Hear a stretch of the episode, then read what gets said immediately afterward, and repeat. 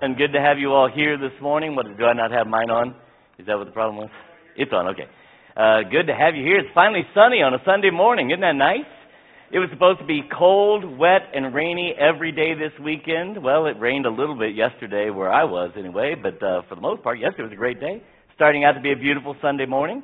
If you missed seeing Caleb and Carly, they've already left to go on back to the UP. They were here visiting with their little boy, William, and so... hopefully you had a chance to see them. Welcome guests. If you are visiting for the first time, you stop by the Welcome Center. We have a gift for you. We'd love to share that with you. If you're visiting online for the first time, sbtindy.org/contacts.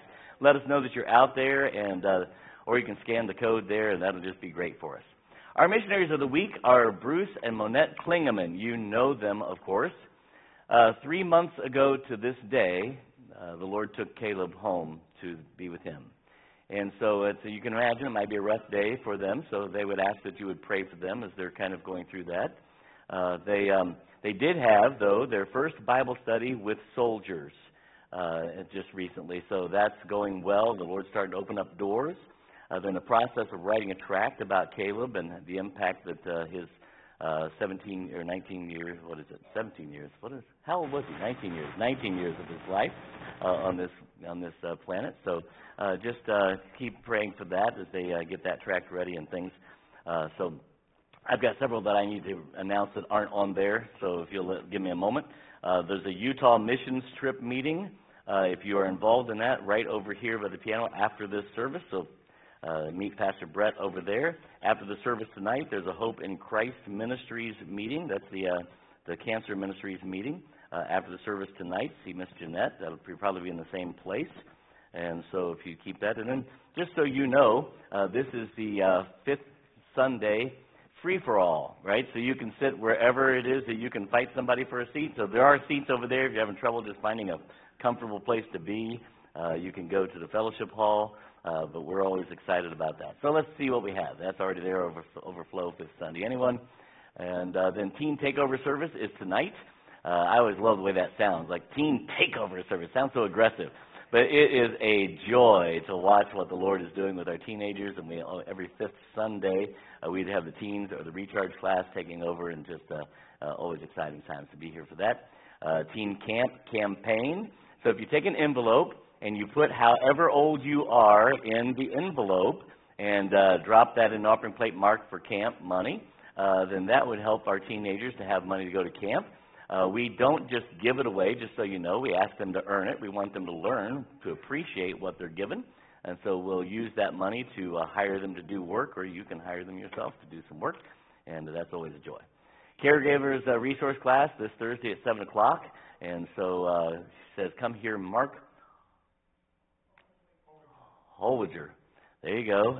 He's an attorney at law that deals with elder law, and so if you would be interested in that, be here. So questions about advance directives, healthcare, those kinds of things. Ladies' Banquet is coming up, So next week, Lord willing, we will meet, guys, gentlemen, right after the morning service. We'll meet just real quickly to talk about what we'll do for the ladies' banquet.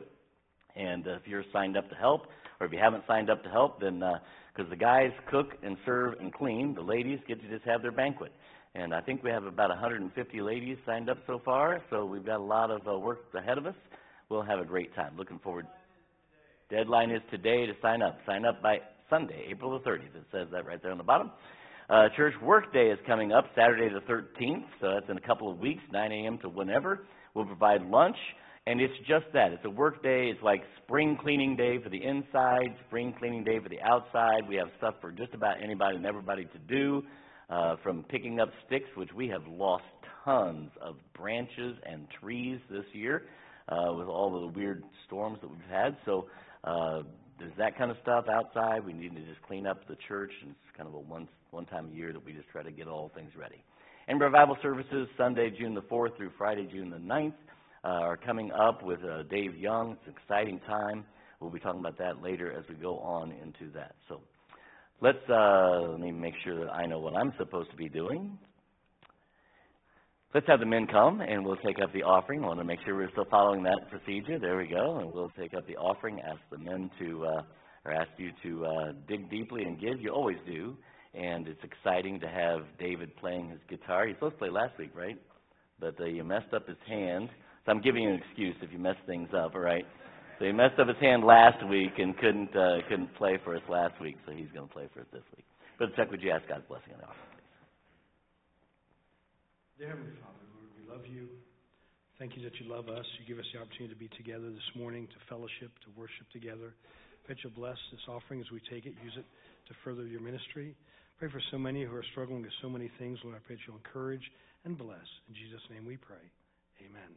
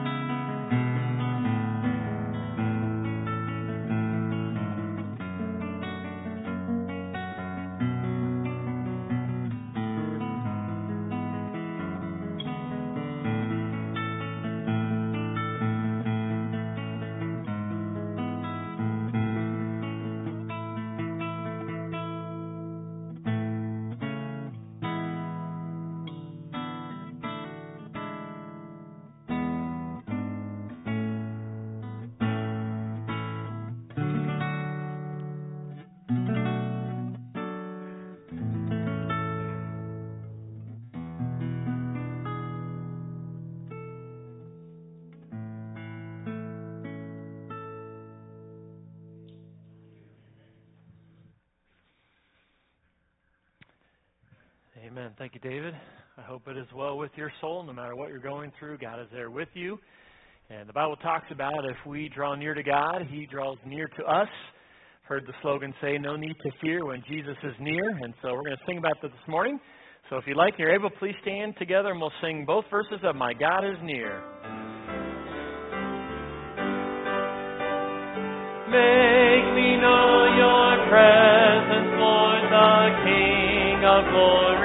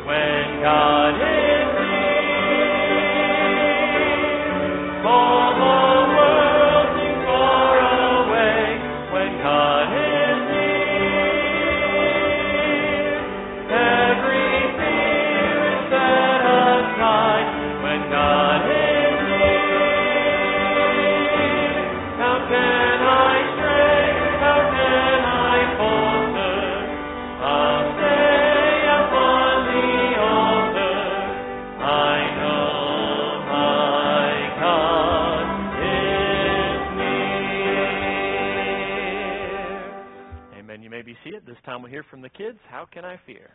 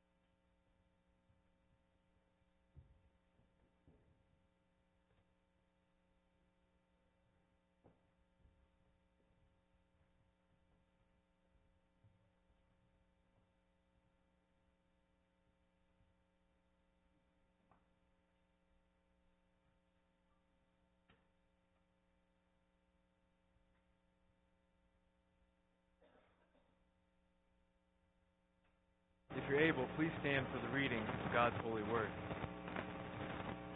Hebrews 11, beginning in verse 32.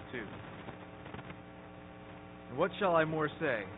For the time would fail me to tell of Gideon, and of Barak, and of Samson, and of Jephthah, of David also, and Samuel, and of the prophets, who through faith subdued kingdoms, wrought righteousness, obtained promises, stopped the mouths of lions, quenched the violence of fire, escaped the edge of the sword, out of weakness were made strong, waxed valiant in fight, turned to flight the armies of the aliens. Women received their dead, raised to life again, and others were tortured, not accepting deliverance, that they might obtain a better resurrection. And others had trial of cruel mockings and scourgings, yea, moreover, of bonds and imprisonment. They were stoned, they were sawn asunder, were tempted, were slain with the sword. They wandered about in sheepskins and goatskins, being destitute, afflicted, tormented, of whom the world was not worthy. They wandered in deserts and in mountains, and in dens and caves of the earth. And these all, having obtained a good report through faith, received not the promise. God, having provided some better thing for us, that they without us should not be made perfect. May the Lord sanctify us through his word. Amen.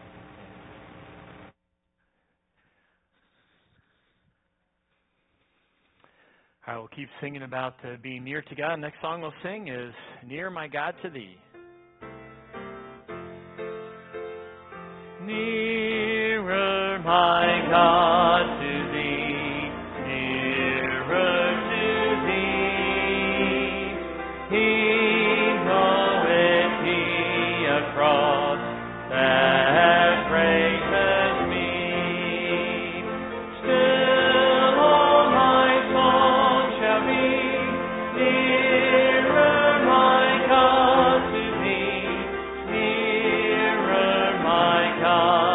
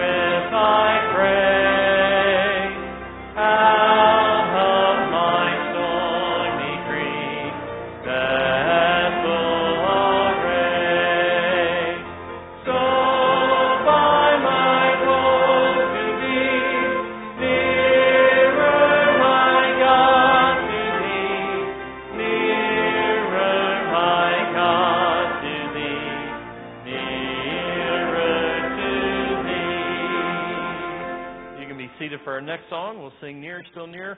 On that last verse, we'll sing it a cappella. Let's sing together, Nearer, Still Nearer.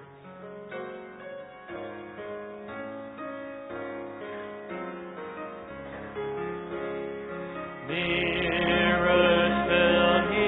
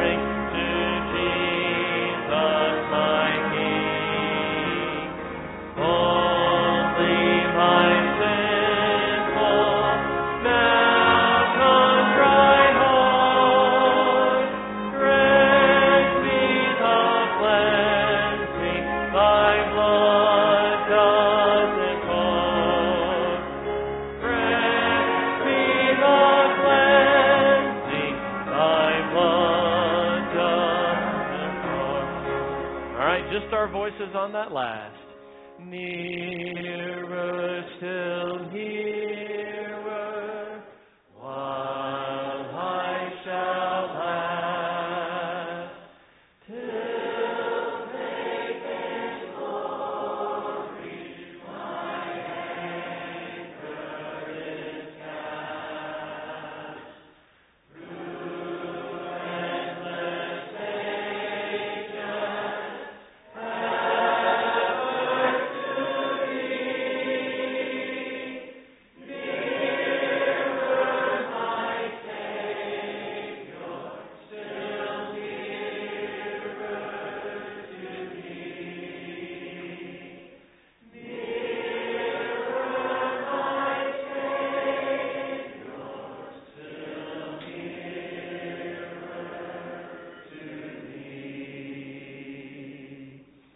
This time we'll hear from me on the piano, Higher Ground.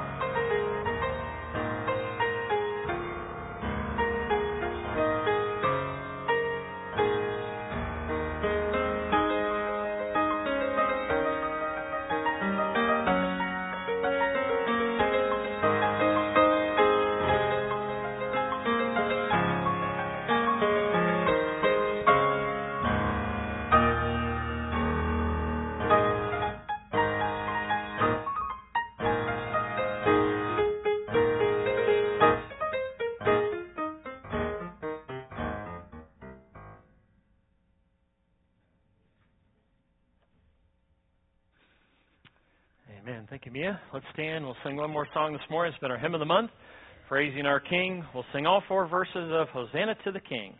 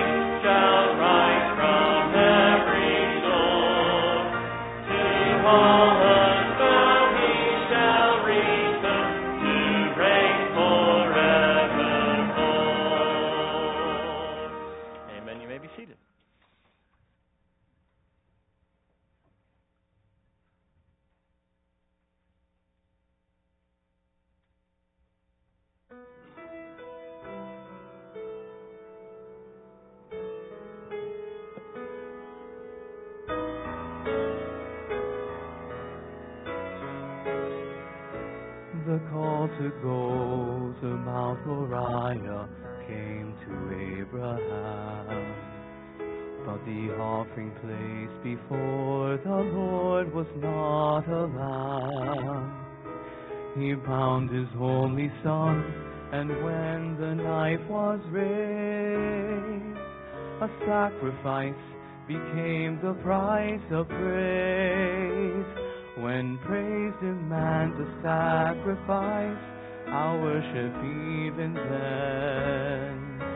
Surrendering the dearest things in life, and if devotion costs me all, He'll find me faithful to His call.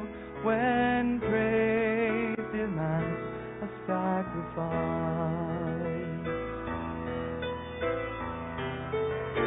The call to go to Calvary came to God's own Son.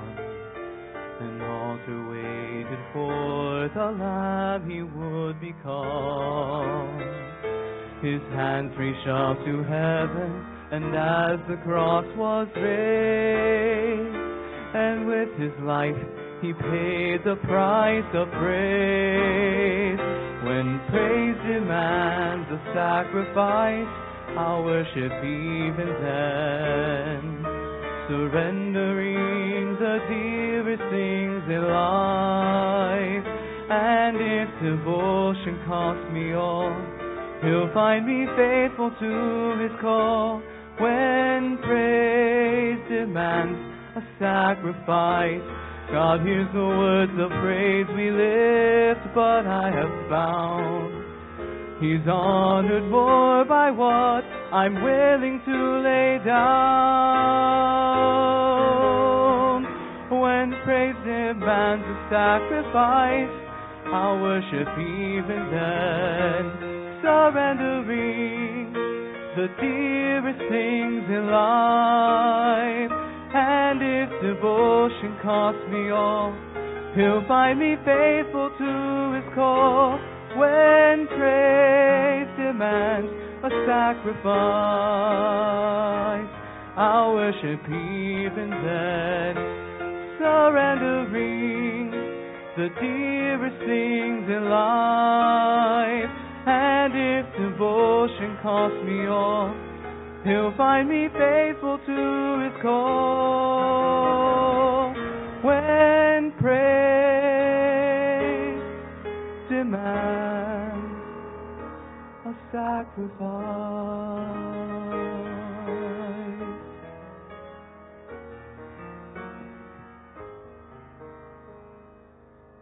Thank you, Mr. Nate. Wow. I tell you, if you haven't been blessed by the music already, then you may as well go home, because my preaching is not going to get better than that. I tell you, it's been a joy. We had David playing It Is Well With My Soul, and if you didn't remember, I didn't want to bring it up before David played it, but you know, not only is it 3 months ago today, but that song was a big part of the funeral service, because Caleb had played it on the piano, and so they repeated that then. And then we had the kids singing. Wasn't that great? How Can I Fear was just powerfully done. Mia playing, you know, Higher Ground, which puts her dad right on higher ground when she's up there playing that. That was just exciting. I love it. She arranged that for herself, and she arranged it for her husband, Josh. I have to see the dedication for it. It was great. And then Nate, I hadn't heard that song before. That song goes every part of the range you can get, down there and higher than I can get. So that was just powerful, and it fits. All the music really fits so well into the message this morning. We're going to be in Exodus chapter 3 for 1. We're going to be a little bit all over the place. We're kind of preparing ourselves as a body for a revival meeting that's coming up in June. We're asking you to begin to pray about the revival meeting. Out there on the, between the two buildings, that hallway, there's some sign-ups, and I want to talk to you about those real quickly before we get to Exodus chapter 3. There's a sign-up, there's a list of prayer requests. And I'm going to request that you put first names only. You know, we're leaving it out there in public format, for one. And, you know, we're going to share it around with our cottage prayer meeting. So one side of that list says, these are people that I'm working to get to come to revival meetings that either they're not saved or I'm not sure if they know Christ as Savior. And we can begin to saturate their names in prayer and bring them before the Lord. And so we'd like to do that. And then the other column is people that I'm inviting to the revival. And by the way, I'm emphasizing, you know, these are people that we're working on towards a revival service, right? There's always people we can pray about, but, you know, if you know someone in Arizona that does not know Christ, it's unlikely you're going to get them to fly in for the revival meeting. So, you know, that would be a different kind of prayer request. We're talking about the revival meeting prayer requests here.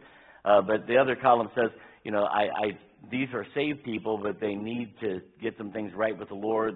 They're away from God. They're not in church. And I'm going to try to get them to come to revival. We want to begin to pray for those people as well. So put first names on there, and we'll saturate those in prayer. Then there's another sign-up sheet out there that is cottage prayer meetings. We have about, I think, 9 people that have signed up to host cottage prayer meetings.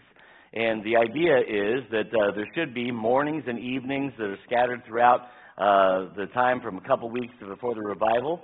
And we're asking, I'm quite honestly asking everybody. I'm not sure what would keep you from doing this, right? I don't know, but I'm asking everybody to say, you know what, I'm going to make this a priority, and I'm going to sign up for one of these cottage prayer meetings and go, and it's just that. It's a time to get together, take over the prayer list that we'll have made copies for everybody by then, and whatever else we're going to pray about, and ask God to do some things unusual in that week of revival meeting, right?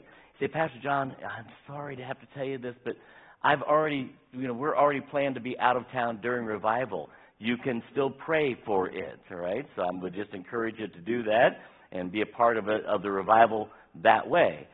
You know, and if you're not going to be out of town, then I'm going to ask you to do 2 things. 1, don't schedule anything between now and then, all right? Now you know, so don't schedule it. Just move it around. Because take it as of the Lord. I should not go. I haven't scheduled anything. We'll leave it open. And then commit yourself to coming, right? It's just, let's be here. You're not going to be disappointed with Dave Young. If you've ever heard him preach, you know it's like phenomenal. You're going to want to come in anyway. And I'm just telling you, every time we have a revival, I'm reminded of something, you know. So there's always that one service, always, that people talk about for sometimes years. And wouldn't it be awful if that was the one service that you missed? I missed that one service that God just stepped in and did something unusual. And I tell you this story every time because it's just so relevant. But years ago, I mean years, I couldn't tell you how many years. Todd and Cheryl are sitting in the other room, but he could probably tell you. But years ago, we were at the Wild, and they do these sponsor meetings. And so they, you know, we're all sponsors, and so you go, and the speaker of the week is actually going to speak to us. And Jim Van Geldern, where's Jonathan? Jim Van Geldern was speaking, and he spoke, what was the name of it? The Silver Lining of Failure. And I had some things I needed to get done. They were important things, and I decided I would do them during that meeting. And I did not go. And I'm not kidding you, to this day, you know, Todd Norwell will tear up when he talks about that meeting. He's like, that was one of the most powerful things I've ever heard, Pastor John. And they're not trying to rub it in. They're just trying to be honest. Like, that was the one I missed. And so years later, here it is. So I'm just asking us to get ready. So what does that have to do with what we're doing right now? Well, so if I were going to title this, and I don't often title my sermons, but it would be Stepping Out of Your Comfort Zone for Revival. We all have comfort zones, right? And we're comfortable here, and there's a reason why we stay here. It's because this is where we're comfortable. But it is unlikely that revival is within our comfort zone. By its very nature, revival is pushing us to places we have not been, right? It would, by its very nature, revival is that Joshua chapter 3 passage where they're standing at the edge of the Jordan River, and Joshua says, sanctify yourselves, for tomorrow the Lord will do wonders among you. You know, it's the idea that God's going to do some things that he's never done before, but it's because they're about to cross over the River Jordan into the Promised Land where they've never been. And it's seldom that revival comes within our comfort zone. So no matter where we are in our Christian walk, in order for God to do something unusual and different, then it mandates that we be ready to move outside of our comfort zone. Well, we're going to look at 4 people that God challenged, and I'm going to have to do this quickly. So hang on tight. Let's pray, and we'll jump into this. Father, God, we pray that as you would begin even now to prepare our hearts for what you would like to do during this week of meetings with Dave Young, that your word would go forth with such power, that your Holy Spirit would have such freedom in our hearts and lives to just challenge us to go beyond where we've been.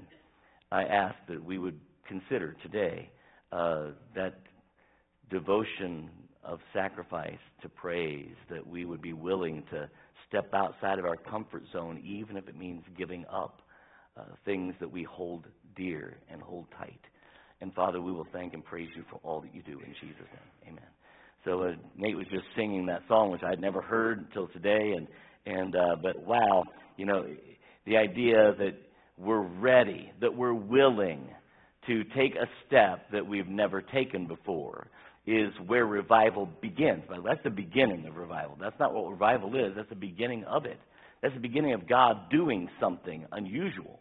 And so I'm going to ask us today, would we be willing to step outside of our comfort zone? Well, here we are in Exodus chapter 3, starting in verse 1. It says, "Now Moses kept the flock of Jethro, his father-in-law." Now I want you to just notice this. Moses is doing what Moses does.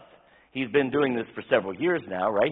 He was raised in Egypt, and he became a leader in Egypt, but he left Egypt because he, murdered somebody, quite honestly, and God was preparing him for something else, and goes into the wilderness, and where he is for 40 years, out there raising sheep. And he's doing what Moses does for Jethro's father-in-law. And he fed the flock, and so this is how revival begins. It's us going about our regular lives and getting out of our familiar zone here. And that's what God's going to ask of Moses. Verse 2, "And the angel of the Lord appeared unto him in a flame of fire out of the midst of the bush, and he looked, and behold, the bush burned with fire, and the bush was not consumed." I want to stop here, because it starts right here. God does something to get Moses' attention. Now, this is our reality. This is where we are. Now, it could be this series of messages that we've been going through, that God's just trying to get your attention this way. It's like, hello, we're getting some messages from God, and it's preparing us to take some steps we've never taken before. But God does something here to get Moses' attention. Moses, by the way, at any time could have walked on by the bush, right? I mean, God doesn't drag Moses to the bush. God simply gives Moses an opportunity to take a step. And so I want you to understand that, God is already working. Some of you, if we had the time to walk through all of the things that have been happening in your lives personally this week, there might be a lot of things you say, "Oh, that's God trying to get my attention. Oop, that's God trying to get my attention." It might be health issues. It might be just changes to your schedule. It might be job issues. It might be, and God's, "I'm trying to get your attention, trying to get your attention." And it's up to us. We can walk right on by, or we can, like Moses, let's go see what's happening. And Moses responds to the burning bush. The bush is burning, not consumed. Verse 3, Moses said, "I will now turn aside and see this great sight, why the bush is not burned." And when the Lord saw that he turned aside, that's important. This didn't start in Moses' life until God saw Moses' response. If we walk on by, if God has the bush burning and we just simply ignore it, none of the rest of this chapter would have happened. Until you get to verse 4, when God saw that Moses turned aside, then God called unto him out of the midst of the bush, and said, "Moses, Moses." And he said, "Here am I." And then God begins, "Don't draw near to this, take off your shoes, hold the ground," etc., etc. Because what Moses is about to do is about to take some steps toward that revival that we're talking about, toward God doing something unusual in his life. See, that scares me, Pastor John. It should. It should. It's holy ground. I want you to understand, that's without apology. Revival should scare us. It's holy ground. And if you say, "You know what, I'm content to stay right where I'm at, I don't want to go on holy ground," then that's your call. But you would never become a Moses. And you would never have the experience of what Moses is about to experience. To see God's hand at work, to see God do miraculous things in his family, miraculous things with the people that he's doing, to see God do incredible things, you'll miss out. You can walk by the bush. But Moses chooses to take off his shoes and to step onto holy ground. Verse 10 says, "Come now, therefore, and I will send thee unto Pharaoh, that thou mayest bring forth my people, the children of Israel, out of Egypt." Now, you know the rest of the story, right, where Moses begins to argue with God about how he's not equipped for that. But that's not really the message. The message of this is, are we ready to take a step out of our comfort zone? Moses was comfortable. He's doing what he's been doing for the last 40 years. He's very familiar with the job he's doing. God is about to ask him to do something he's not that familiar with. You say, that's why I don't want this revival, Pastor John. I like my comfort zone. I understand that. I do. All of us do. But would we be willing to sacrifice, as Nate's song was saying, to sacrifice on the altar what we like for the sake of God doing greater things with our children, with our grandchildren, with our church, with our marriages, with our, keep filling in the blank, where you're working. If God would show himself strong in ways we've never seen before, are we willing to take off our shoes and step onto holy ground?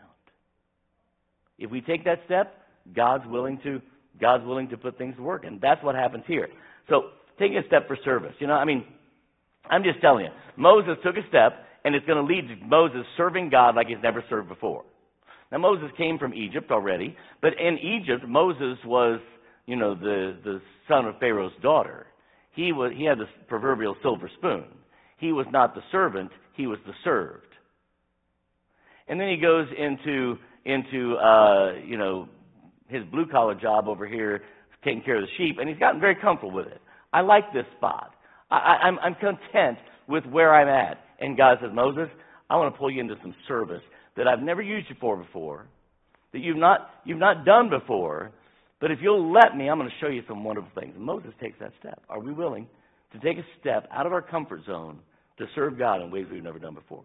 Take your Bibles into 1 Samuel chapter 16. Or you can wait till it pops up on the screen. It doesn't matter. 1 Samuel chapter 16. There's another one who God is going to call out from his comfort zone, not just for service, but for leadership. Because some of you, quite honestly, you know that God has gifted you with the ability to lead, but you become content with letting everybody else do that. And some of you really need to take that step. Well, here it is. It comes to pass, as it says here in 1 Samuel chapter 16, verse 10. Verse 6. And it came to pass, when they were come, that he looked upon Eliab and said, "Surely the Lord's anointed is born." You remember the story, right? So God has rejected Saul to be king, and God is about to anoint the new king of Israel, this young man that we all know as David. And he looks at David's brother Eliab and says, "Surely this is God's anointed." And the Lord says in verse 7, "Look not on his countenance, nor on the height of his stature, because I have refused him." Now, not that Eliab did anything wrong. He just says, he's not the one. For the Lord seeth not as man seeth. For man looks on the outward appearance, but God looketh on the heart. Are you ready? Are you willing? For the sake of revival, to let God look into your heart. Now, we don't have to let God, right? He does this anyway. But are you willing to cooperate with God as he does this, to see something in you that you may not see in yourself right yet?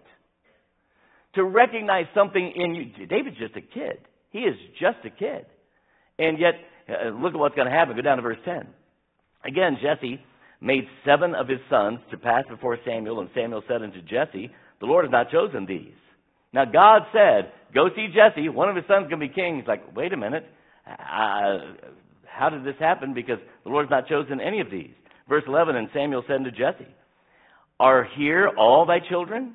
And he said, "There remaineth yet the youngest. And behold, he keepeth the sheep." And Samuel said unto Jesse, "Send and fetch him, for we will not sit down till he come hither." And he sent and brought him in. Now he was ruddy.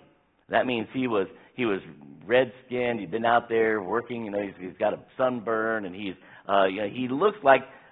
Look what it says. He was with all of a beautiful countenance. Guys, teenage guys, isn't that just what you want somebody to say about you?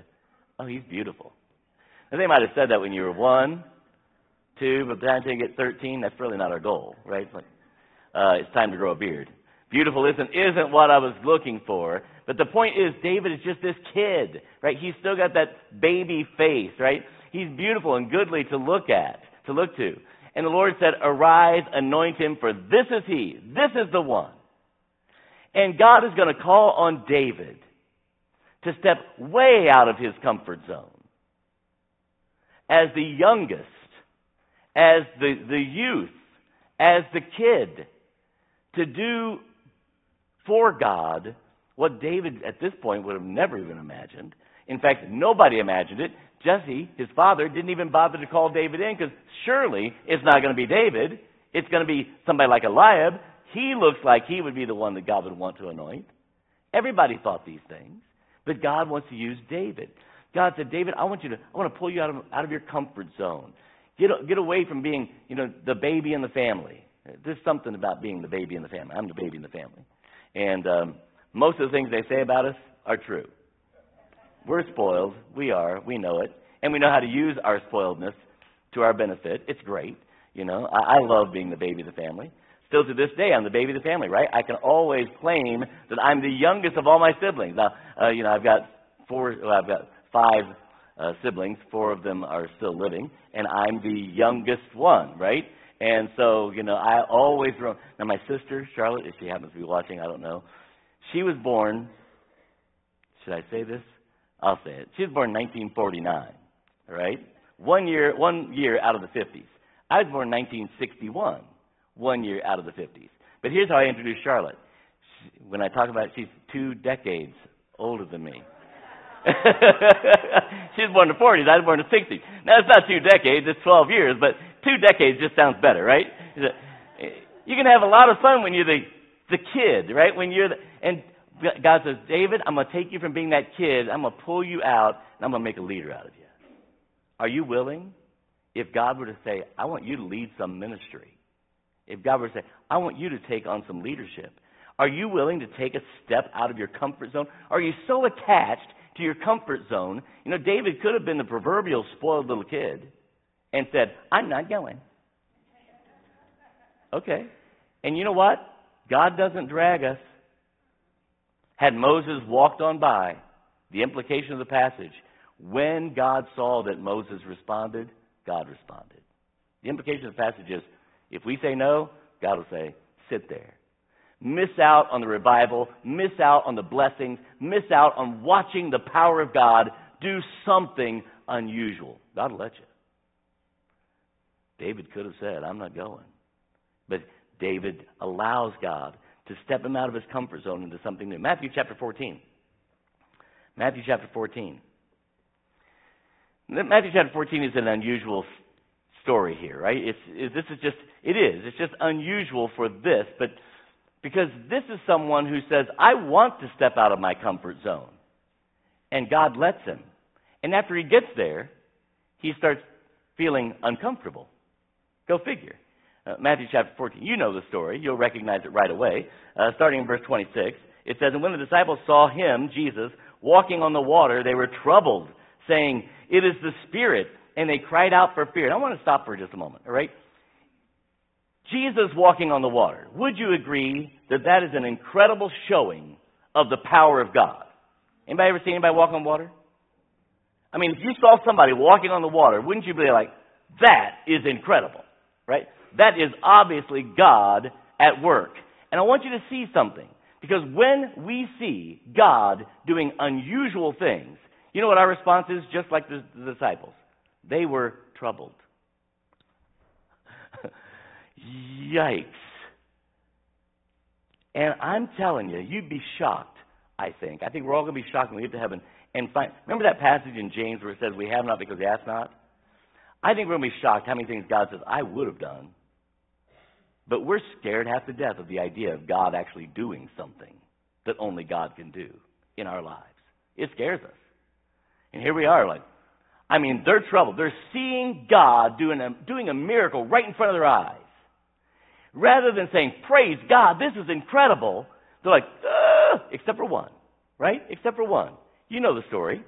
And so and go down to verse 27, and straightway Jesus spake and said unto them, Be of good cheer, it is I. Don't be afraid. Hey, this is good when God does unusual things. Don't be afraid. Don't be afraid of the power of God. It's a good thing. And Peter, in verse 27 or 28, answered unto him and said, Lord, if it be thou, bid me come unto thee. Look at what it says. On the water.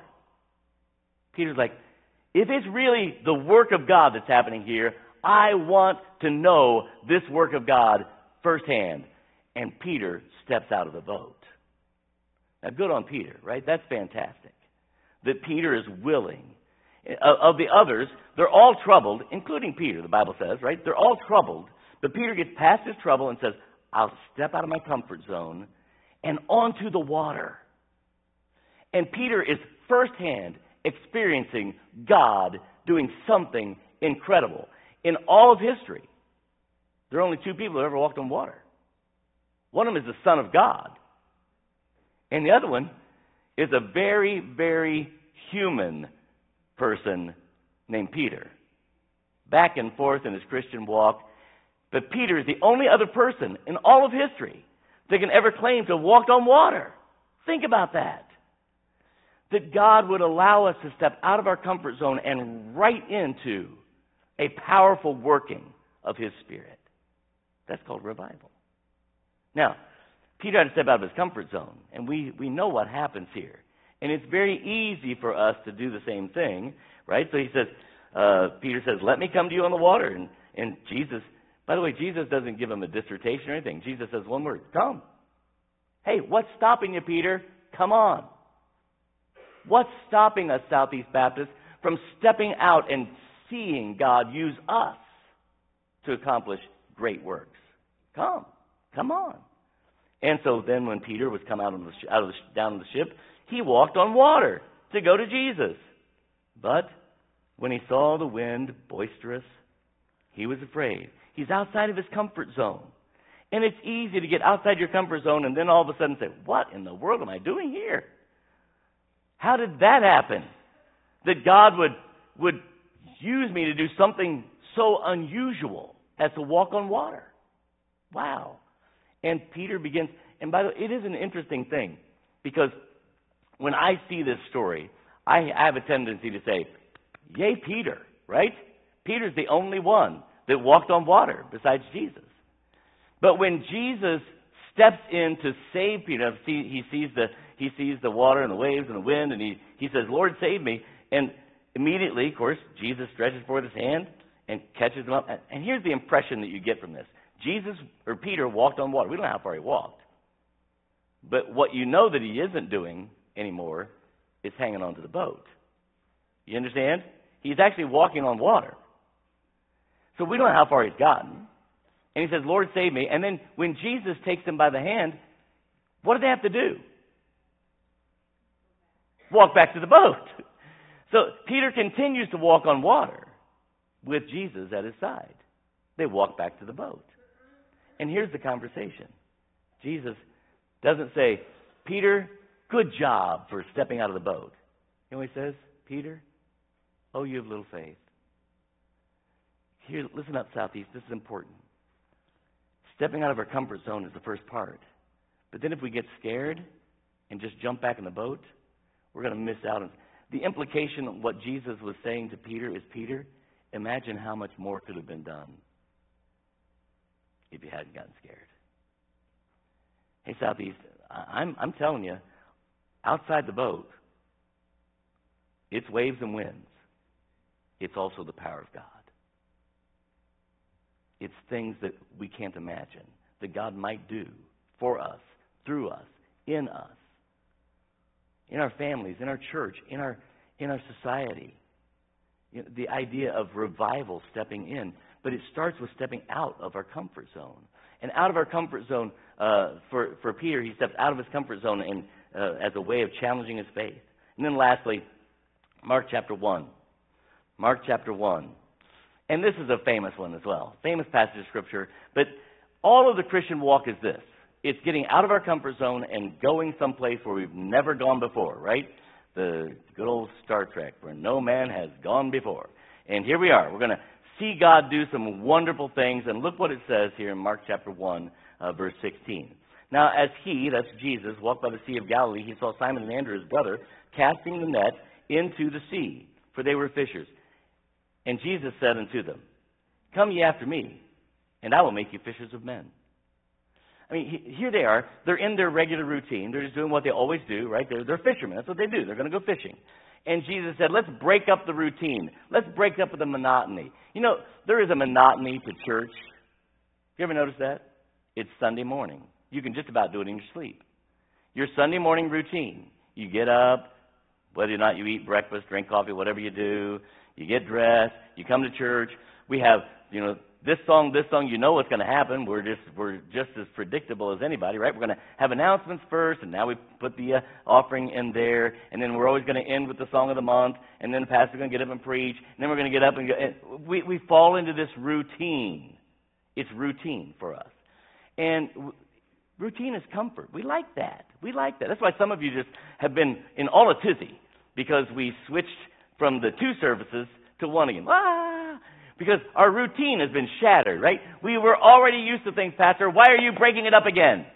And so Jesus walked by and said, break up the routine, Peter, Andrew. Break up the routine and come with me, and I'll make you fishers of men. To step out of the comfort of routine so that God would do something that's no longer routine. And look what it says in verse 18. And straightway they forsook the nets and followed him. Southeast says, we're getting ready for revival. I'm asking us, would we be willing to step out of our comfort zone, to put on the altar, as Nate's song was saying, was suggesting to us, to put on the altar our comfort so that we might have higher praise of the one who is worthy, so that we might be used of God in greater fashion, so that we might actually be a church that people would pass by and say, what's going on at Southeast Baptist? The power of God is on that place. If you've ever followed revivals in history, they're seldom led by dynamic speakers. They're led by the working of the Spirit of God. That's what's happening. And it's always led by God's people following after the Spirit of God. Are we willing to step out of our comfort zone and let God do something unusual in our midst? You ready to walk on some water? You ready to walk across a river that's been divided by God on dry ground? Are you ready to be used by God to throw down your stick and it turn into a snake, or to take that same stick and wave it over the water and frogs come up out? Are you ready for God to do unusual things in our midst? I'm a believer that routine becomes the death of the Spirit of God moving. And I'm not suggesting that we don't do routine, you know, that we switched our services to Monday morning. You know, that doesn't make any sense. We're not talking about that. We're just simply saying that we don't want to become so ingrained in our comfortable place that the Spirit of God can't budge us. Can't budge us. When Nate was singing that song, it reminded me of a song from my era, Nate. You know, if you go back into the 70s, there's a song called Whatever It Takes. You guys remember that one? How many know that song? All three of us. You'll recognize it when you start hearing it. I'll sing a little bit of it for you, but it's asking the same question. There's a voice calling me from an old rugged tree, and it whispers, draw closer to me. Leave this world far behind. There are new heights to climb, and a new place in me you will find. For whatever it takes to draw closer to you, Lord, that's what I'll be willing to do. And whatever it takes to be more like you, that's what I'll be willing to do. The third verse, I almost can't sing it. It says, take the dearest things to me, if that's how it must be, to draw me closer to thee. Let the disappointments come, lonely days without the sun, if through sorrow More like you I'll become, for whatever it takes to draw closer to you, Lord. That's what I'll be willing to do, for whatever it takes to be more like you. That's what I'll be willing to do. What about it, Christian? You willing to step out of your comfort zone so you can share your faith with somebody? Willing to step out of your comfort zone so you can lead in some ministry? You're willing to step out of your comfort zone so you can serve God in ways you've never served God before? You're willing to step out of your comfort zone so we can see God and the power of God do something we never imagined we would see? Heads bowed, eyes closed, please. Southeast, if we're going to have an unusual week of meetings, then it can't be the same thing we've had in the past. Do you understand? Whoever it was, Einstein, whoever it was, you know, if we keep doing the same thing over and over again, expect different results, that makes us the very definition of insane, of ignorant, right? That doesn't make any sense.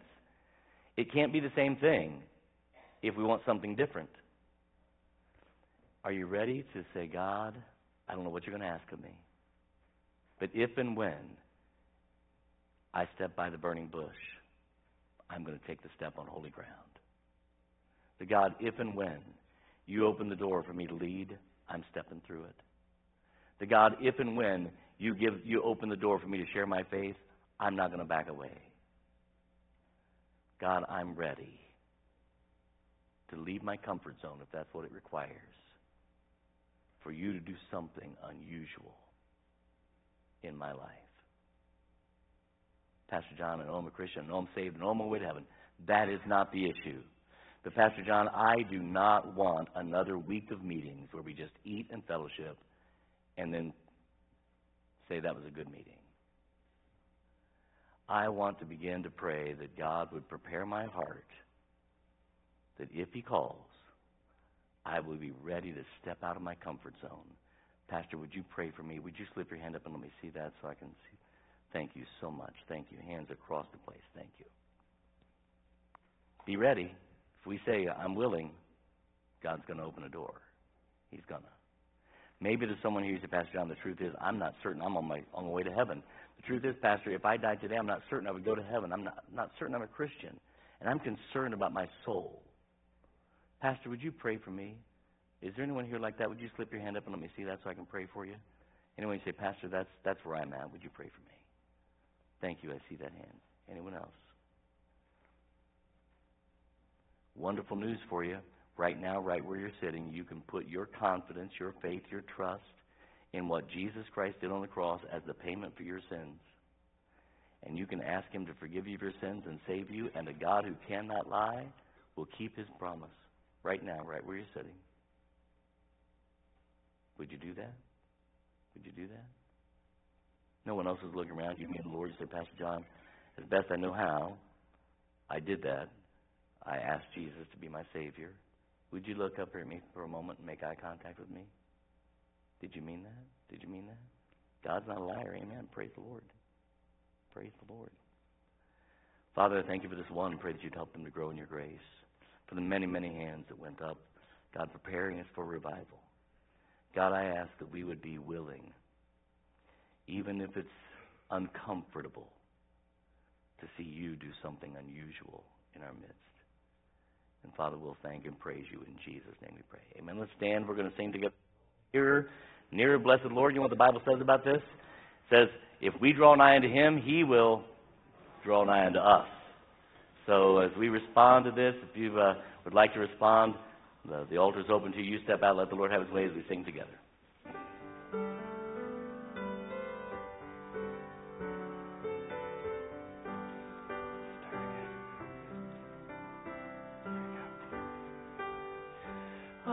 Thine, O Lord, I have heard thy voice, and it told thy love to me.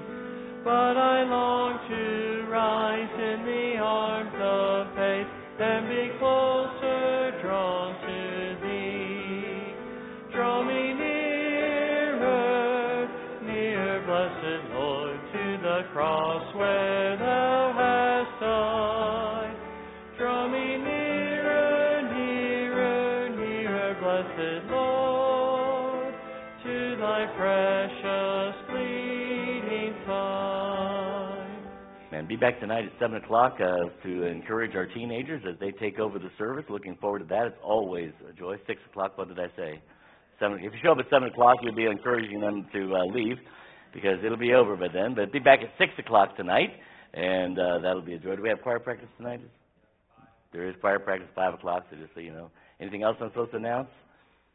The Lord bless you, keep you, make his face shine upon you, give you peace. Love you all. You are dismissed. God bless.